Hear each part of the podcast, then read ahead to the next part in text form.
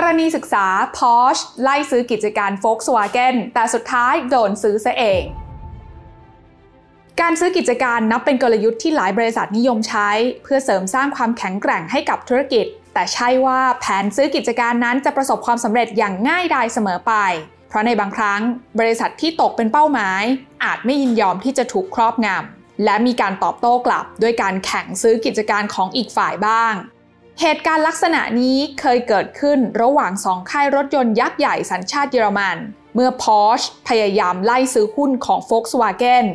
แต่สุดท้ายกลับพลาดท่าต้องยอมขายกิจการของตัวเองให้กับ Volkswagen แทนทำไมเรื่องราวถึงพลิกผันได้แบบนี้ ลงทุนแม็กจะเล่าให้ฟัง ขอต้อนรับเข้าสู่รายการลงทุนแมนจะเล่าให้ฟัง สนับสนุนโดย สายการบินไทยเวียดเจ็ต ตัวจริงสุวรรณภูมิ จองเลยที่เว็บไซต์ vietjetair.com อันที่จริงแล้วเนี่ยนะคะ Porsche และ Volkswagen นั้นมีความเกี่ยวข้องกันมาตั้งแต่อดีตแล้วค่ะ เพราะคุณเฟอร์ดินานด์พอร์ชผู้ก่อตั้งบริษัท Porsche เคยเป็นที่ปรึกษาให้กับ Volkswagen ในการออกแบบรถยนต์รุ่น Beetle ซึ่งได้กลายเป็นสัญลักษณ์ความคลาสสิกของ Volkswagen และต่อมาในปี 1947 เขาก็ได้นำเอาประสบการณ์จากโปรเจกต์ b i t t l มาเป็นรากฐานในการพัฒนาและผลิตรถสปอร์ต จนสามารถสร้างอาณาจักร Porsche ให้ยิ่งใหญ่ขึ้นมาได้ นอกจากนั้นคุณเฟอร์ดินานด์ชก็ยังมีลูกสองคน นั่นก็คือคุณเฟอร์รี่และคุณลุยส์และรู้หรือไม่คะว่าอีกหลายทศวรรษต่อมา ลูกของคุณเฟอร์รี่ที่ชื่อว่าคุณวูล์ฟกังพอร์ชก็ก้าวขึ้นมาเป็นประธานบริษัทพอร์ชส่วนลูกของคุณลุยส์ ที่ชื่อว่าคุณเฟอร์ดินานพีสก็ก้าวขึ้นมาเป็นประธานบริษัท Volkswagen ฟังมาแบบนี้หลายคนคงจะไม่คาดคิดกันนะคะว่า 2 กิจการนี้จะเปิดศึกแย่งกิจการกันอย่างดุเดือด จนกระทั่งเดือนกันยายนปี 2005 ที่ฝ่ายเดินเกมก่อนนั้นคือ Porsche นั่นเอง โดยบริษัท Porsche นั้นประกาศเข้าซื้อหุ้นของ Volkswagen ในสัดส่วนสูงถึง 20%ในขณะนั้น Porsche มียอดขายรถยนต์ทั่วโลกอยู่ที่ 96,000 คันต่อปี ส่วน Volkswagen นั้นมียอดขายรถยนต์ทั่วโลกอยู่ที่ 5 ล้าน1แสนคันต่อปี ถือว่าห่างกันหลายสิบเท่าตัว ทำให้คนส่วนใหญ่ในเวลานั้นนะคะคิดว่า Porsche นั้นไม่ได้อยากจะคิดการใหญ่เข้าครอบงำ Volkswagen ทั้งบริษัทค่ะ เพียงแค่อยากจะรักษาผลประโยชน์ในการผลิตรถยนต์เท่านั้น เนื่องจากที่ผ่านมา Volkswagen นั้นเป็นผู้รับจ้างผลิตรถยนต์รุ่น Cayenne ให้กับ Porsche ซึ่งถือเป็นรถ SUV ที่ได้รับความนิยม และสร้างการเติบโตให้กับแบรนด์ Porsche เป็นอย่างมากซึ่งในเยอรมนีนั้นนะคะมีกฎหมายฉบับหนึ่งที่ชื่อว่า Volkswagen Act ค่ะ กฎหมายฉบับนี้นะคะระบุไว้ว่าหากใครก็ตามนะคะที่ถือหุ้น Volkswagen เกินสัดส่วน 20%จะมีสิทธิ์คัดค้านเสียงของผู้ถือหุ้นส่วนใหญ่ได้ ซึ่งในเวลานั้นก็เลยทำให้คนตีความกันนะคะว่า Porsche นั้นอยากจะมีสัดส่วนการถือหุ้นใน Volkswagen เกิน 20%เพื่อที่จะป้องกันนะคะไม่ให้การผลิตรถคาเยนนั้นได้รับผลกระทบใด ๆ ในอนาคต ประกอบกับ Volkswagen ในช่วงเวลานั้นมีผลการดำเนินงานที่ไม่ค่อยดีนักค่ะ ทำให้มูลค่ากิจการของ Volkswagen ในเวลานั้น มีมูลค่าลดลง 30%เมื่อเทียบกับช่วงหลายปีก่อนหน้านี้นะคะถ้ามองในมุม Porsche เองเนี่ยก็ต้องบอกว่านี่เป็นโอกาสทองที่ทำให้ Porsche นั้นสามารถเข้าร่วมลงทุนในบริษัทพาร์ทเนอร์คนสำคัญได้ แต่ประเด็นก็คือ Porsche ไม่ได้หยุดอยู่แค่การลงทุนในหุ้น Volkswagen แค่ 20%เท่านั้น เพราะบริษัทเองได้ทยอยซื้อหุ้น Volkswagen อย่างต่อเนื่อง จนมาถึงในปี 2008 บริษัท Porsche นั้นได้แถลงว่าสามารถเก็บหุ้น Volkswagen ได้แล้ว 42.6%และยังมีตราสารสิทธิ์ที่จะซื้อเพิ่มอีก 31.5%ทำให้เวลานั้นนะคะ ภาพก็ยิ่งชัดเจนมากขึ้นค่ะว่า Porsche ต้องการที่จะ take over Volkswagen จริงๆโดยในตอนนั้นนะคะมีการคาดการว่าโครงสร้างผู้ถือหุ้นใหม่ของ Volkswagen นั้นจะมีหน้าตาเป็นแบบนี้ค่ะ Porsche จะเข้ามาถือหุ้นในสัดส่วน 74.1% รัฐโรเวอร์ซาโซนีจะถือหุ้นในสัดส่วน 20.1%ส่วนนักลงทุนรายย่อยจะถือหุ้นในสัดส่วน 5.8%แน่นอนนะคะว่าเรื่องนี้ได้สร้างความตกอกตกใจให้กับตลาดเป็นอย่างมากค่ะ เพราะไม่มีใครเคยคาดคิดมาก่อนว่า Volkswagen นั้นจะถูก take over ได้ ในช่วงเวลาเดียวกันนั้นเองนะคะ มีนักเก็งกำไรกลุ่มหนึ่งค่ะ ที่ได้มองว่าหุ้น Volkswagen นั้นน่าจะปรับตัวลดลงอย่างต่อเนื่อง ก็เลยได้ไปเปิดสถานะช็อตเซลล์ไว้นะคะ โดยมีปริมาณการ short sell เนี่ยคิดเป็น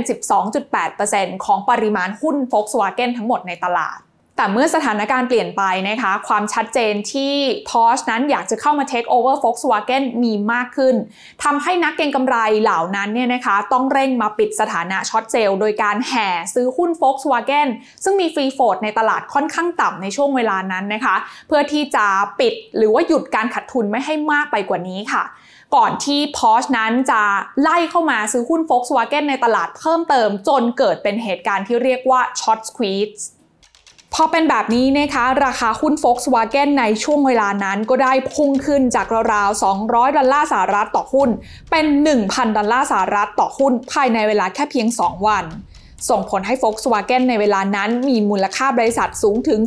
12.4 ล้านล้านบาท กลายเป็นบริษัทที่ใหญ่ที่สุดของโลกในระยะเวลาหนึ่งเลยทีเดียว พอมาถึงจุดนี้นะคะหลายคนน่าจะคิดว่า Porsche น่าจะสามารถครอบครองหุ้น Volkswagen ได้อย่างเหลือเชื่อใช่ไหมคะ แต่เหตุการณ์กลับตลปัดไปกว่านั้นค่ะ เมื่อ Porsche ไม่สามารถครอบครองหุ้น Volkswagen ได้ทั้งหมด สาเหตุแรกของเรื่องนี้เนี่ยนะคะก็เป็นเพราะว่าผู้ถือหุ้นใหญ่อีกรายอย่างรัฐ Lower Saxony เนี่ยนะคะไม่ยอมขายหุ้นออกมาง่าย ๆ ค่ะ เพราะว่าเขาเนี่ยต้องการรักษาสิทธิ์ในการออกเสียงในบริษัท Volkswagen ไว้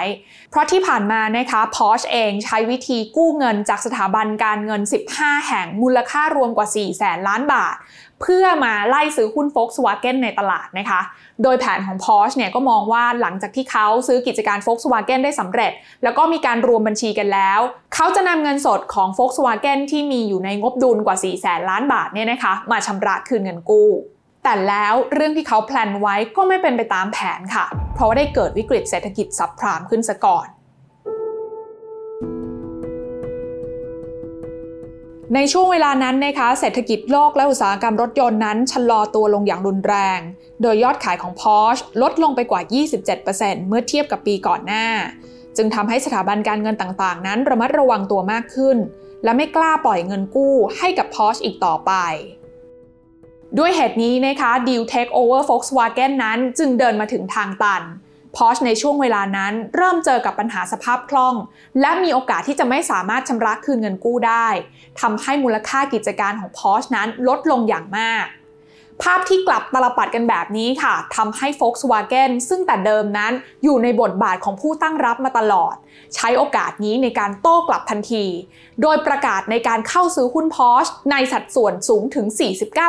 49.9%ด้วยเงินมูลค่ากว่า 140,000 ล้านบาท และต่อมา Volkswagen ก็ได้ประกาศซื้อหุ้นในสัดส่วนที่เหลือทั้งหมดของ Porsche ในปี 2012 โดยมูลค่ารวมกว่า 290,000 ล้านบาท ถือเป็นการปิดฉากการแข่งกันซื้อกิจการที่ดุเดือดกันในที่สุดทำให้ทุกวันนี้เราจึงได้เห็น Porsche กลายเป็นหนึ่งในแบรนด์รถยนต์ภายใต้เครือ Volkswagen ร่วมกับค่ายดังอื่นๆ อย่างเช่น Audi Lamborghini Bentley และ Ducati นั่นเอง มหากราบเรื่องนี้นะคะถือว่าให้ข้อคิดกับพวกเราได้หลายอย่างทีเดียวค่ะ อย่างประเด็นแรกเนี่ยนะคะสำหรับใครที่อยากจะเข้าไป take over กิจการ หรือว่าลงทุนในอะไรก็ตาม เราอาจจะต้องมีการพิจารณาอย่างละเอียดรอบคอบนะคะว่า แท้จริงแล้วเนี่ยศักยภาพหรือว่าความสามารถทางการเงินของเรานั้น เพียงพอมากน้อยขนาดไหน และหากว่าไม่เพียงพอและจำเป็นต้องไปกู้ยืมเงินมาจริง ๆ มันจะเกินตัวไปหรือเปล่า และข้อที่ 2 ก็คือ แม้ว่าเราจะมีความมั่นใจเต็มเปี่ยมนะคะว่าเรามีศักยภาพที่จะทำได้แน่นอน แต่ก็ต้องอย่าลืมเตรียมแผนรับมือความเสี่ยงเอาไว้ด้วย เพราะมีสิทธิ์ที่จะเกิดเหตุการณ์ไม่คาดฝันได้เช่นเดียวกัน เหมือนในกรณีของ Porsche ที่ดูเหมือนจะคุมเกมนี้มาได้ตลอด แต่เมื่อเกิดวิกฤตเศรษฐกิจขึ้นหนี้ที่สะสมไว้ก็ย้อนกลับมาทิ่มแทงตัวเอง โดยที่ไม่มีทางหนีทีไล่ จนสุดท้ายกลายเป็นล้มทั้งกระดาน และถูกเหยื่ออย่าง Volkswagen เป็นฝ่ายพลิกกลับมาซื้อทั้งกิจการ Porsche แทน แต่ถ้าเราคิดว่าเรื่องทั้งหมดนี้จบแล้ว มันอาจจะไม่ได้เป็นแบบนั้น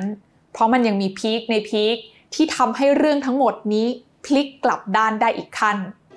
นั่นก็คือในช่วงที่ Porsche มีการไล่ซื้อหุ้น Volkswagen นั้น บริษัทได้มีการปรับโครงสร้างแบ่งออกเป็นบริษัทที่ 1 Porsche SE ซึ่งเป็นบริษัทโฮลดิ้งถือหุ้นโดยตระกูล Porsche และบริษัทที่ 2 คือ Porsche AG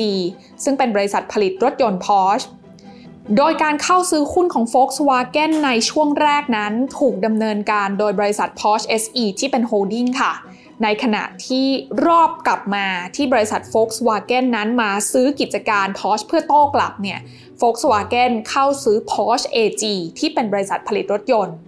นั่นหมายความว่าถึงแม้ว่า Volkswagen นั้นจะเป็นเจ้าของ Porsche AG ซึ่งเป็นบริษัทผลิตรถยนต์ Porsche นะคะแต่ Porsche SE ยังคงเป็นผู้ถือหุ้นใหญ่ใน Volkswagen ซึ่งเขานั้นถือหุ้นอยู่ในสัดส่วนสูงถึง 31.4%และนั่นก็หมายความว่า ผู้ชนะในเกมนี้ท้ายที่สุดก็คือตระกูล Porsche อยู่ดี สนับสนุนโดยสายการบินไทยเวียดเจ็ตตัวจริงสุวรรณภูมิ จองเลยที่เว็บไซต์ vietjetair.com การลงทุนในความรู้ไม่มีความเสี่ยง ผู้ลงทุนควรกดติดตามลงทุนแมนได้ในทุกช่องทาง เริ่มจาก Subscribe และกดกระดิ่งช่อง YouTube ของลงทุนแมนไว้ ตอนนี้เลย